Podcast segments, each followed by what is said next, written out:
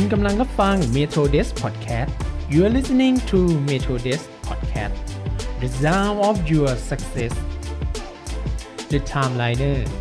รายการที่จะพาย้อนเวลาท่องไปตามเส้นทำลายของสิ่งต่างๆ ที่อยู่รอบตัวเรา ได้ความรู้และความสนุกไปตลอดการเดินทางกับ The Timeliner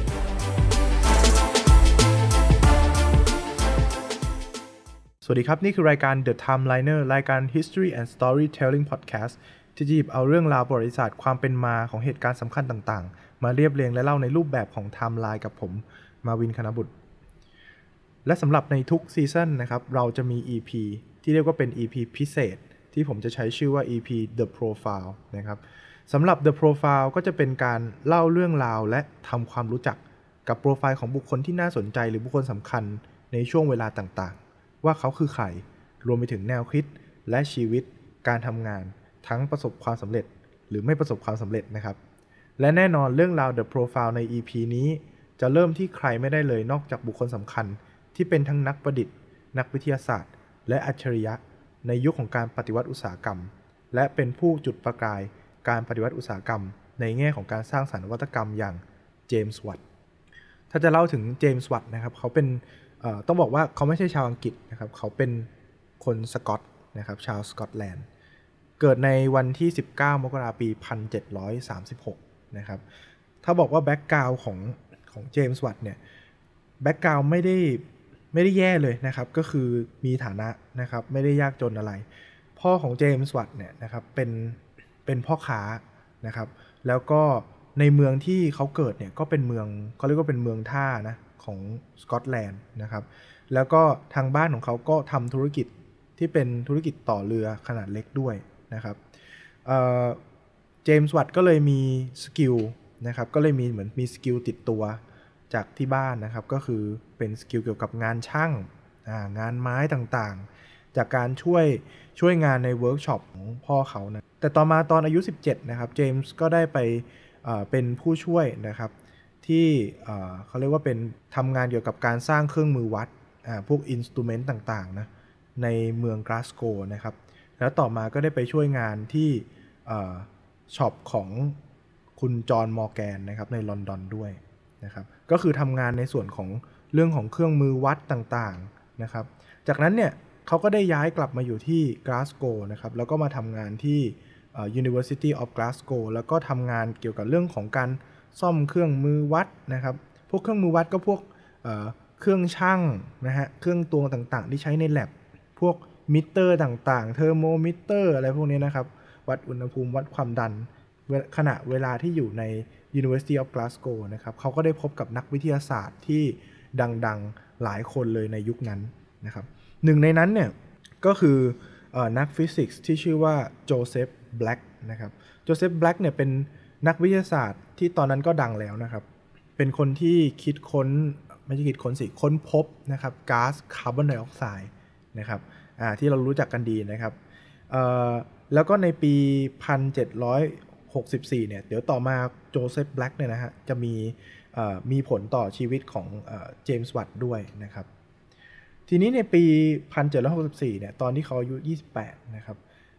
เจมส์วัตก็ได้รับโปรเจกต์หนึ่งนะครับ เป็นโปรเจกต์ในการซ่อมเครื่องจักรไอน้ำของโทมัสนิวโคเมน อ่าก็คือคุณโทมัสนิวโคเมนเนี่ยถ้าเกิดใครฟัง EP ที่แล้วนะครับเขาก็จะเป็นคนที่คิดค้นเครื่องจักรไอ้น้ำนะครับที่รุ่นแรกๆ ต้องบอกว่ารุ่นแรกๆนะคนแรกๆ จริงๆ มีคนคิดหลายคนนะครับนิวโคเมนเนี่ยเป็นคนแรก ๆ เลยที่เอาเครื่องจักรไอ้น้ำมาใช้ในงานที่เป็นงานไม่ได้ใหญ่มากนะครับ เช่นการสูบน้ำออกจากเหมืองอะไรอย่างเงี้ยนะครับ เป็นงานเล็กๆ ทีนี้เจมส์วัตเนี่ยเขาก็ได้ได้โอกาสในการที่จะ มาเรียนรู้นะครับการทำงานของเครื่องจักรไอ้น้ำของนิวโคเมนพอได้เครื่องนี้มานะครับเขาก็ทำการเหมือนกับทดลองเนาะตรวจเช็คดูเนาะว่าเครื่องนี้มันทำงานยังไงนะครับ แล้วก็เขาก็พบว่าเครื่องของนิวโคเมนเนี่ยจริง ๆ พอเวลามันทำงานเนี่ยนะครับโอ้มันทั้งเสียงดังนะเสียงดังมากเลย แล้วก็ประสิทธิภาพในการทำงานก็ไม่ได้ดีขนาดนั้นนะครับทำให้เหมือนกับ พลังงานที่สูญเสียไปในในตัวเครื่องของนิวโคเมนเนี่ยมันมันเหมือนมันกินพลังงานไปเยอะนะครับ แล้วก็เขาพบว่าเครื่องของนิวโคเมนเนี่ยใช้หลักการที่เราเรียกว่าเป็น single action อ่า single ก็คือ1นะฮะ action ก็คืออการทำงานนะครับ ก็คือการที่ไอ้น้ำเนี่ยที่ร้อนน่ะถูกปล่อยลงไปในกระบอกสูบให้เคลื่อนที่นะครับ ให้เคลื่อนที่ขึ้นไปนะครับทำงาน จากนั้นเนี่ยไอ้น้ำก็ถูกทำให้เย็นตัวลงจนควบแน่นใช่ไหมกลายเป็นน้ำ นะครับกระบอกสูบก็จะตกลงมาด้านล่างด้วยแรงโน้มถ่วงนะครับแล้วก็ความดันบรรยากาศปกติ ซึ่งแบบเนี้ยเจมส์วัตเขาบอกว่าเฮ้ยความร้อนที่สูญเสียไปเนี่ยมันมีความร้อนที่สูญเสียไปโดยที่ไม่ทำงานด้วยนะ หมายความว่า ถ้าเกิดว่ากระบอกสูบมันดันขึ้น แล้วมันทำงานให้เรา แล้วทำไมจังหวะที่มันลงมา มันมันไม่ได้ทำงานอะไรให้เรา มันสูญเสียไปเฉยๆนะครับ เพราะฉะนั้นเนี่ยตัวของเจมส์วัตเขาก็บอกว่าเอ้ย ลองสร้างเครื่องใหม่ขึ้นมาไหมแล้วก็เอาโมเดลจากเครื่องของนิวโคเมนเนี่ยมาดัดแปลง ก็คือการทำให้มันเป็นลักษณะของ double action จากซิงเกิลก็เป็น double นะครับคูณ 2 เข้าไป ก็คือการที่เราเนี่ยมีการปล่อยไอน้ำให้ทำงานเนี่ยทั้งสองข้างเลยนะครับบนล่างซ้ายขวาของกระบอกสูบนะครับแล้วก็มีระบบที่เป็นการควบแน่นคอนเดนเซอร์เนี่ยแยกออกไปเลยเป็นอีกระบบหนึ่งนะครับ ระบบที่ทำงานก็ก็ก็ อยู่ของมันนะครับ ระบบที่ไม่ทำงานก็แยกออกไปคิดง่าย ๆ ก็คือประมาณนี้นะครับ แล้วก็ใช้ลักษณะของการใส่ไอ้น้ำเข้าไปทั้งสองด้านทำให้ทั้งจังหวะที่ขึ้นและลงหรือซ้ายและขวานะครับ การเคลื่อนที่ของกระบอกสูบเนี่ยมันมีการทำงานขึ้นจริงนะครับเออก็คืองานคูณ 2 นั่นแหละนะครับ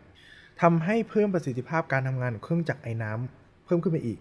หลังจากที่เขาสร้างเครื่องจักรไอ้น้ำรุ่นใหม่นี้สำเร็จนะครับ เพื่อนของเขานะครับที่ชื่อว่าแมทธิวโบตันนะครับซึ่งตัวแมทธิวเนี่ยคุณแมทธิวเนี่ยเขาก็มีโรงงานที่เขาเปิดไว้นะฮะขนาดใหญ่เลยอยู่ในเมืองเบอร์มิงแฮมนะครับทั้งสองคนเนี่ยได้ร่วมมือกันนะครับในการที่จะจดสิทธิบัตรของเครื่องจักรนี้นะครับแล้วก็ทำสำเร็จในปี 1769ทำให้ตัวโมเดลเครื่องจักรไอ้น้ำตัวเนี้ยนะครับกลายเป็นของคุณแมทธิวแล้วก็ของคุณเจมส์นะครับเจมส์วัตนะครับและได้ และได้ชื่อว่าถือเขาเรียกว่าถือครองตลาดนะเป็นเจ้าเดียวที่สามารถที่จะผลิตเครื่องจักรไอ้น้ำนี้ได้นะฮะคือรวยไปเลยนะครับ ไม่มีใครสามารถผลิตได้ต้องเป็น 2 คนนี้เท่านั้นนะครับ และในปี 1766เนี่ยเครื่องจักรของวัตเนี่ยก็ได้ถูกนำไปใช้ในหลายโรงงานนะครับ เพราะว่ามันมีประสิทธิภาพที่ดีกว่า มันสามารถทำงานได้เยอะกว่านะครับ รวมไปถึงเอาไปแทนที่เครื่องจักรของนิวโคเมนในการสูบน้ำในอุตสาหกรรมเหมืองได้ด้วยนะครับ แล้วก็สูบได้ลึกกว่าด้วย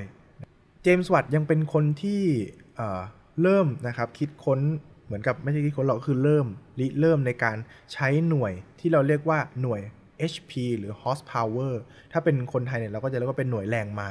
ใช่ไหมฮะอ่าก็คือเป็นการเปรียบเทียบระหว่างกำลังในการผลิตของตัวเครื่องจักรของเขาเนี่ยแหละนะฮะ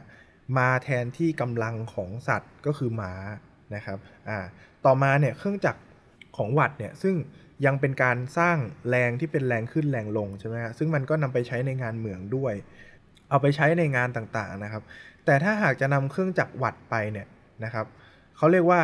ต้องเปลี่ยนจากแรงขึ้นลงให้กลายเป็นแรงหมุนก่อนอ่าอันนี้อาจจะอาจจะฟังดูซับซ้อนนิดหนึ่งนะครับ ก็คือเครื่องจักรของวัดเนี่ยมันเป็นลูกสูบใช่ไหมครับ มันทำงานได้แค่แนวซ้ายขวาหรือว่าขึ้นลงนะครับ แต่ว่าเครื่องจักร ในอุตสาหกรรมเนี่ยส่วนใหญ่มันเป็นเครื่องจักรเขาเรียกว่า rotary motion ก็คือหมุนอ่าก็คือหมุนรอบนะครับ พวกเกียร์พวกเธอเขาเรียกว่าอะไรใบพัดต่างๆใช่ไหมเกียร์มันก็ต้องหมุนใช่ไหมฮะอ่าแล้วเขาจะเปลี่ยนตัวแรงที่เป็นซ้ายขวาขึ้นลงของของเครื่องจักรเขายังไงให้กลายเป็นให้กลายเป็นการหมุนนะครับอ่าวัดก็เลยใช้ไอเดียของก้านสูบ หรือว่าแครงภาษาอังกฤษเรียกว่าแครงนะครับก็คือเป็นตัวที่มันเชื่อมระหว่างกระบอกสูบนะครับกับเพลานะครับหมุนทำให้จังหวะที่ขึ้นลงเนี่ยมันเปลี่ยนกลายเป็นแรงหมุนนะครับแต่ว่าตัว crank เนี่ยปัญหาของมันก็คือมีคนจดสิทธิบัตรไปแล้วนะฮะก็คือออีกคนหนึ่งนะครับนักฟิสิกส์อีกคนหนึ่งชื่อว่าเจมส์พิคาร์ดวัดก็เลยเขาเรียกว่าอะไรไม่ต้องไม่อยากที่จะเสียค่าลิขสิทธิ์อ่าก็คืออยากจะ คิดค้นอะไรบางอย่าง แต่ว่าไม่อยากจะใช้ตัวแคร้งหรือว่าการสูบนะครับเขาก็เลยไปประดิษฐ์เครื่องมือตัวใหม่นะสิ่งนี้เราเรียกว่าเขาเรียกว่า planet gear เป็นเฟืองเป็นลักษณะของเกียร์เป็นเฟืองเนาะที่ประกอบไปด้วย มันจะเป็นเฟืองนะครับตรงกลาง แล้วก็จะมีเฟืองเล็ก ๆ อยู่รอบนอก เฟืองเล็กๆคอยหมุนอยู่รอบนอกนะครับอ่าถ้า ใครลองเสิร์ช Google ก็ได้นะครับ planet gear อ่าก็จะมีมีมีเกียร์ตรงกลางนะครับมีมีเกียร์ตรงกลาง แล้วก็มีเกียร์เล็ก ๆ หมุนรอบนอกอคอยหมุนวิ่งไปนะครับ เฟืองรอบนอกก็จะหมุนเกิดจากแรงของเครื่องจักรไอ้น้ำของอวัตนี่แหละ แล้วก็ทำให้ตัวเฟืองตรงกลางมันหมุน เกิดเป็นแรงหมุน แล้วก็เอาแรงหมุนไปส่งต่อให้กับเครื่องจักรอื่นๆนะครับในโรงงาน ต่อมาเนี่ยวัตก็ได้เอา แนวคิดเนี่ยนะครับมา improve เครื่องจักรของเขาจนสามารถเพิ่มประสิทธิภาพ แล้วก็ทำให้ลดเชื้อเพลิงจากโมเดลเดิมของนิวโคเมนไปได้เนี่ยถึง 2 เท่านะครับ หลาย ๆ ที่เนี่ยเขาเรียกว่าต้องการเนาะที่จะเอาโมเดลของวัตเนี่ยมามาสร้างนะครับ แต่ตอนนั้นเนี่ยต้องบอกว่าเขาเรียกว่าอะไรติดสิทธิบัตรใช่ไหมทำให้หลายแห่งเนี่ยไม่สามารถที่จะผลิตเครื่องจักรได้นะครับ ก็มีมีการต่อสู้ทางกฎหมายต่างๆ มากมาย จนกระทั่งเขาเรียกว่าปีถึงปี 1800 เลยอะตั้งแต่วัดคิดนะฮะปี 1700 กว่าถึงปี 1800 นะครับ จนกระทั่งเจมส์วัตเนี่ยได้เกษียณแล้วก็กลับไปพักที่เมืองเบอร์มิงแฮมนะครับเมืองที่เขาใช้ชีวิตอยู่ในช่วงกลางกลางของชีวิตเขาเนี่ยนะครับแล้วก็เสียชีวิตอย่างสงบในปี 1819 นะครับ ซึ่ง จนถึงวันนั้นนะครับ ก็คือตัวสิทธิบัตรนะครับสามารถที่จะผลิตนะครับเครื่องจักรของเจมส์วัตได้ หลังจากการเสียชีวิตของเขานะครับทำให้เครื่องจักรโมเดลของเจมส์วัตเครื่องจักรไอ้น้ำ steam engine เนี่ยนะครับเป็นสิ่งที่แพร่หลายขึ้น แล้วก็ยังส่งผลต่อไปถึงในส่วนของทั้งทวีปยุโรปเลยนะ ไม่ใช่แค่เฉพาะในเกาะอังกฤษนะครับ แต่ว่ายังมีในส่วนที่เป็นทวีปอเมริกาด้วยนะครับ ที่เริ่มที่จะมีการปฏิวัติอุตสาหกรรมตามมา ผลงานของเจมส์วัตนะครับ ก็จริงๆแล้วมันมีหลายหลายอย่างเลยนะครับ ที่เขาได้ทำไว้ ต้องบอกว่าเจมส์วัตเนี่ยเขามีเขาเรียกว่าเวิร์กช็อปอยู่ที่เมืองเบอร์มิงแฮมนะครับ เป็นคล้ายๆ กับเป็นห้องทดลองของเขาครับในการประดิษฐ์เครื่องมือต่างๆ ตัวเวิร์กช็อปของของเขาเนี่ย ต้องบอกว่าตั้งแต่ปี 1819 ที่เขาเสียชีวิตไปเนี่ยนะครับตัวเวิร์กช็อปเนี่ยก็ไม่มีใครได้เขาเรียกว่าอะไรเข้าไปดูเลยนะครับ ตั้งแต่วันที่เขาตายจนถึง ตั้งแต่วันที่เขาเสียชีวิตเนี่ยจนถึงปี 1924 นะครับ มีคนเนี่ยเข้าไปค้นพบว่าเนี่ยคือห้องนะครับของเวิร์กช็อปของเจมส์วัตนะครับและสิ่งที่เขาค้นพบได้เนี่ยไม่ได้มีแค่สิ่งประดิษฐ์หรือเครื่องจักรไอ้น้ำ steam engine อะไรอย่างเดียวนะครับ จริง ๆ แล้วเขาพบ เครื่องมือที่เป็น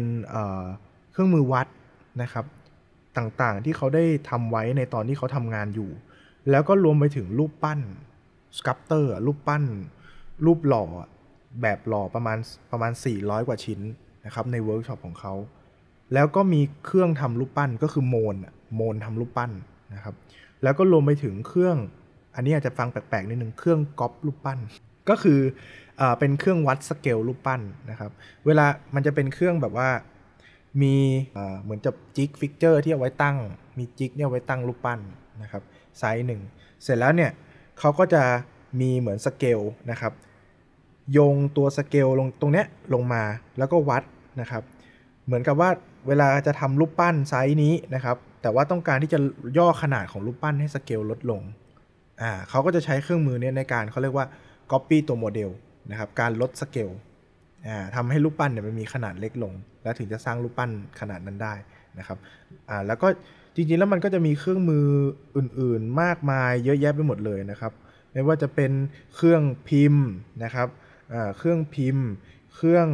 หล่อเหล็กต่างๆนะครับทูลิ่งต่างๆ ในการผลิตนะครับ เครื่องมือคือมีเกือบทุกอย่างเลยนะครับ ก็จะเห็นว่า บทบาทของเจมส์วัตเนี่ยจริงๆ แล้วเขาไม่ได้เป็นแค่นักวิทยาศาสตร์นะครับเราไม่ได้เป็นเขาไม่ได้เราไม่ได้รู้จักเขานะครับในมุมของอแค่ผู้ประดิษฐ์ Steam Engine หรือเครื่องจักรไอ้น้ำเท่านั้นนะครับแต่จริงๆแล้วเนี่ยเขามีนวัตกรรมอื่นๆต่างๆ มากมายนะครับที่เขาคิดค้นได้แล้วก็ในช่วงยุคหลังๆมานะครับชื่อของวัตนะครับเจมส์วัตเนี่ยนะครับวัต ก็ได้กลายเป็นหน่วยในทางด้านของอวิทยาศาสตร์นะครับ ที่เรียกว่าหน่วย SI หรือ SI unit นะครับ ก็คือหน่วยของกำลังที่ชื่อว่าวัตนะครับ ก็ตั้งตามชื่อของเจมส์วัตด้วยนะครับ และนี่ก็คือโปรไฟล์ของบุคคลสำคัญนะครับ ผู้พลิกโฉมการปฏิวัติอุตสาหกรรมครั้งที่ 1 และถือว่าเป็นต้นแบบของการนำเครื่องจักรไอ้น้ำและการพัฒนานวัตกรรม มาใช้ในอุตสาหกรรมอื่นๆ ในเวลาต่อมานะครับ และนี่ก็คือ The Profile ของเจมส์วัต คุณกำลังรับฟัง Metro Desk Podcast You are listening to Metro Desk Podcast The Sound of Your Success